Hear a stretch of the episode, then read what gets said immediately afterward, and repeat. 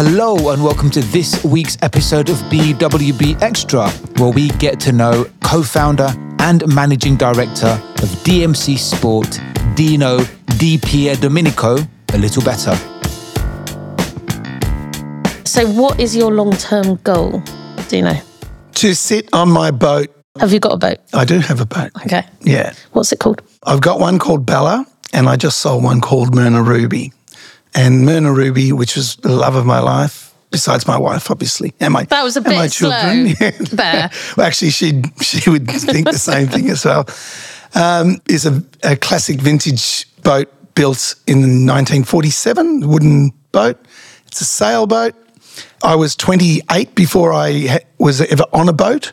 We couldn't we couldn't afford a boat or anything like that, so I went and joined a sailing club because of the community. This is the goes back to sport again, go to a to a club where a community where my children can grow up. And I got involved with classic boats and I started restoring them. And that is what I absolutely love. That is literally like if you're going to, you know, it's like paint a picture of what the most sort of idealistic, you know, perfect oh, yeah, ending peaceful. would be. Peaceful. I'm going to get a boat. I'm going to, I hate boats, but you know, it's a perfect literally one. Literally sail off into the sunset. So it is literally sail off into the sunset. Are you, that's beautiful.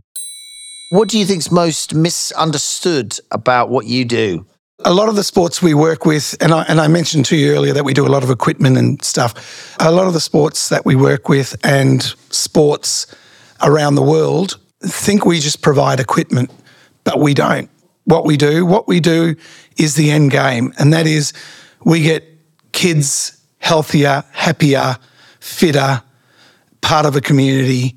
So if you have a vision that that is what you're doing, everything else you're going to do makes it easy for you to concentrate on what is the direction that you're going going in. So to bring that back to what you're saying is everyone thinks that we just provide equipment or product or whatever, but what we actually do is provide a way to do this the best possible way you could do it, which is strategy, finding the the value of a participant, educating sports around why make a Uh, an effort to get kids involved. You're more like a strategic partner than a, just a Absolutely. equipment provider. Yeah, and our partners that work with us understand that, but it's misunderstood outside that. Uh, what's the biggest uh, problem facing your industry? The real problem is electronic games and consoles. And the reason for that is we need to get kids off their arse. We need to get kids enjoying, you know, fitness and health and, you know, what the body's meant to do, not just sit there. And it's a major, major, major problem. Yeah. And it's going to just get bigger and and wider if we don't do something about it. It is change. You, we need to change the world. In the U S, if you're not elite, you do not play sport. The average age for kids to retire is nine and a half. Oh, my God. From sport. What, no longer play it? No longer play. If you're not elite and you've made a travel team. What is that problem, though? I mean, why, why, we, we do that, but we do this in music that we're like, people give up music because they didn't get famous. And it's like, why would you give up the best therapy and you're you're great at it and you entertain your kids and your wife and your friend, you know, oh yeah, but other, I didn't get popular, so everyone must hate me. It's like, no, like you don't, you, you still run around the park to keep fit and you don't have to be Usain Bolt. But, you know, you're sort of saying to me that in school, they're streaming it. I mean, we were forced to do sport always. Yep. I hated it. Well, you're not now. You don't have to do sport at, at school. You do not have to do sport. God, halcyon days. Yeah, I mean, that would wow. be great for me and Pippa. In, in America, as I said, nine, nine and a half, they've got campaigns saying, don't retire, kid. The imagery is someone is one of the kids behind a microphone saying, you know, with, with the... Um, journalists all asking them why you're retired at nine and a half, and it's, oh, well, it's too expensive.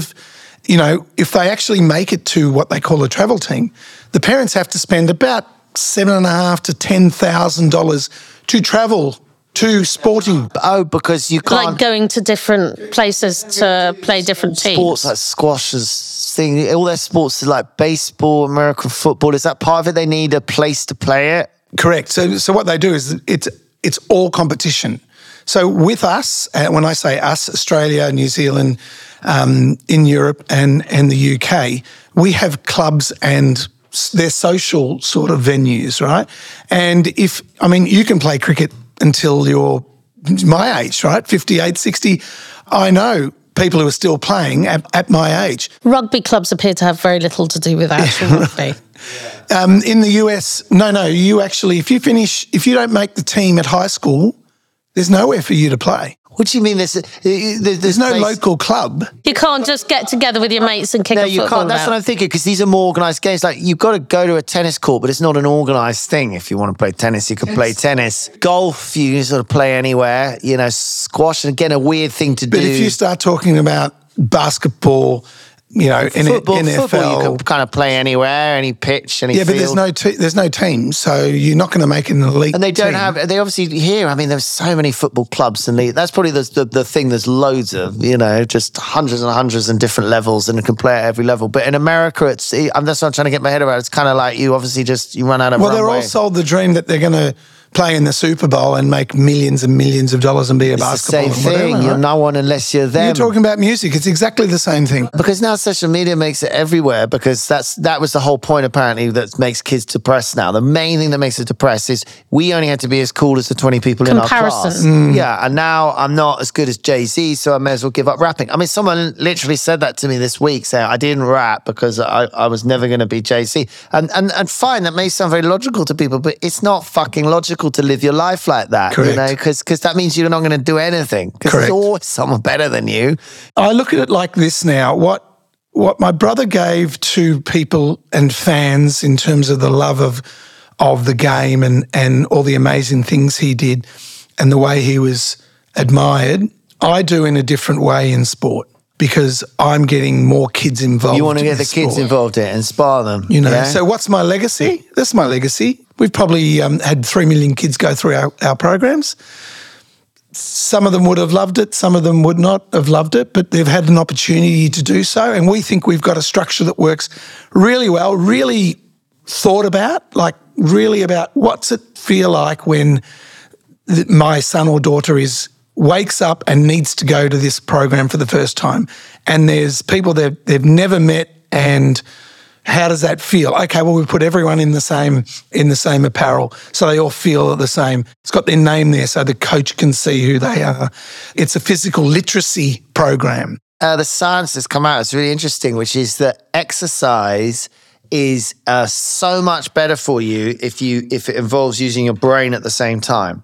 So there's a massive difference between going on a treadmill and, do, and and just being mindless watching T V to how good the outcomes are you for health, for mental well-being, for everything, because it's connecting those body and soul, you know. And so things like dancing or playing sport or any stuff when you don't think that you're exercising because you're concentrating so hard, this shit is really fucking good for you on all the metrics or whatever, uh, rather than, and I was like, that's a really interesting discovery. And now, a quick word from our sponsor.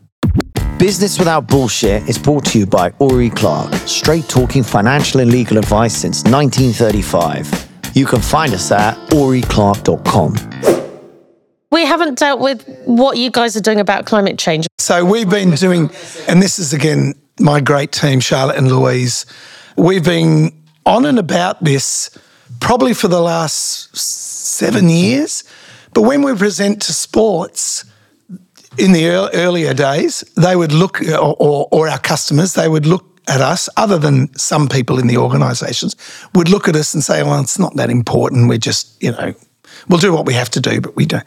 There's been a massive change over the last two or three years, and, and we've got a number of, of clients who now, when we tender and when we talk to them about how we're going to do it, because we produce a lot of product. Yeah. Where do you make it mostly? It's in the Far East, I mean. No, so it's made in, in yeah, well, sorry, it's you call it the Far East, so it, it, it's South Asia or whatever. So a place called Jalandhar in India is where we make wooden, plastic. Jalandhar's in the north, south? North, it's in a Punjabi place, ah. and I just love Punjab rocks. I just love Pun- it. It's yeah. just, they are the happiest people. Yeah, yeah. And they have nothing, but they're the happiest people in the world. Yeah. And I love going back Some there. Some of them have lots. Some of them have lots, yeah, it's true, but a lot of them don't. Uh, what's your biggest fuck-up? I trusted someone in business. I call it my one hundred thousand dollars M B A. Okay. Well, okay. you wanted to well, tell what? us, give us a little Come bit more. A little on, bit more. That. You don't need to give us any names. Okay. So I decided in two thousand five, six that what I was doing really had run its course, and that was the other business that I had, D M C Group. I wasn't enjoying it. I did it and finished it, I suppose, because I wanted to put my kids through through good schools, and I wanted to tick that off. And they were happy. And everyone, while everyone's happy, let's just fi- finish that bit. So I wanted to learn about something different and in sport. So I trusted a guy who was in licensing. I mean, again, he's actually where we are now, so it did work. But I think I was bullied a little bit. And by him. By him, yeah. I was bullied. I also knew that he had... at the, the same time that he had the I P that I didn't have. So mm. it was going to cost me something.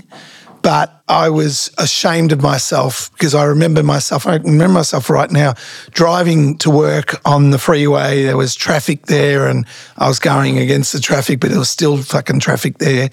And I was thinking to myself, what the fuck am I doing with my life? I need to change. And I'd already given him you know, one hundred thousand dollars, yeah, and it was never coming back. Oh, it's a sort of, I fucked up, so I'm going to make it worth it. Correct. What's your passion outside of work? Well, it's sailing and... Um, oh, restoring boats. And restoring boats and golf. And I, now I know you like hip-hop, which I didn't know. And, and music. You know, I'm not, I'm not, I'm, oh, and, and what genre of music is your favourite? Mm, do you know, I, I wouldn't, wouldn't say I have a favourite. Nothing. I'm a bit of everything. No, no I, I'm not nothing. I'm everything. Yeah, no, no, no. I like that. I know it's it's just um, uh, I, I like hip hop. No, I like everything, but I really like hip hop. Yeah, yeah, yeah. No, that's uh, no, that's good. That's good. I was one of these kids that knew every word to every song. Okay. Yeah, I'd be good at it at a generalist trivia night on music. Oh wow! What's the worst advice you've ever been given? Um, listen to your elders. Ooh, mm. controversial. Look, kids don't need any more empowerment out there, man. You know, listen to your elders, you motherfuckers. Yeah, just and I did it. I did it, and it was the worst decision that I ever made. Well, you clearly didn't because you're not in a factory. No, well, I got, I got to, no, true, true, that, that bit's true. But I think what he gave you was good advice of the time. His point of view, where Australia had come from, post-war era, Fact, it was factories. Do you know what I mean? I'm not. I'm not talking and, about and, no, my no, family. No, but no, no. I know you're not. But you know, there, there is a good example of that. You can't see. You can't see the future. So uh, any elder is always going to sit in a position of the past, which is always going to actually be quite poor advice because that's all we can base it on. And things are changing so fast right now. I mean, imagine the world you were born into in Australia in nineteen sixty-eight. Well, you know, the the, the world that suddenly exploded in Australia was inconceivable to anyone from the previous generation.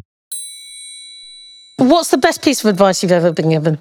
Take your time. Okay, like it. Even though you're incredibly impatient and we were saying we need it all done today and it's no problem at all and nothing's a problem. Well, I mean, what I mean is sleep on it. I'm an emotional person. Oh, very good advice. Do you know the second bit someone added to me, which is good?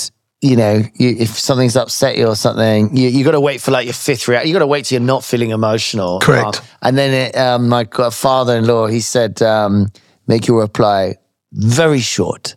You know, you must be, if you're pissed off with something, you must be, uh, and also Lee said "Sunus Mendis," almost what you, the less you say, the better. You say, you know, thank you for what you said. I don't agree at all with what, you know, you've, you've got to come up with, like, even if it's complicated, the power of a few sentences to say fuck you to someone. You know, there's that whole thing where you meet people and they you ask about their family and they don't speak to their sister or they don't speak to their brother because of some upsets that happened.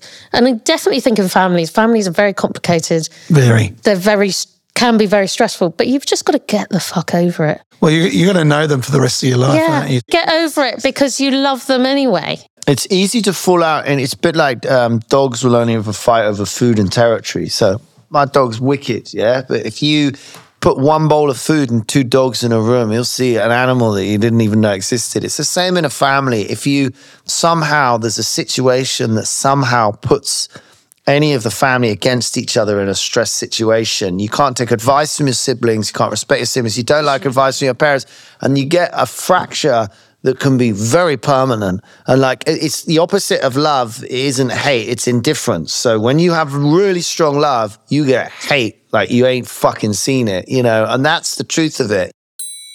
What advice would you give to your younger self?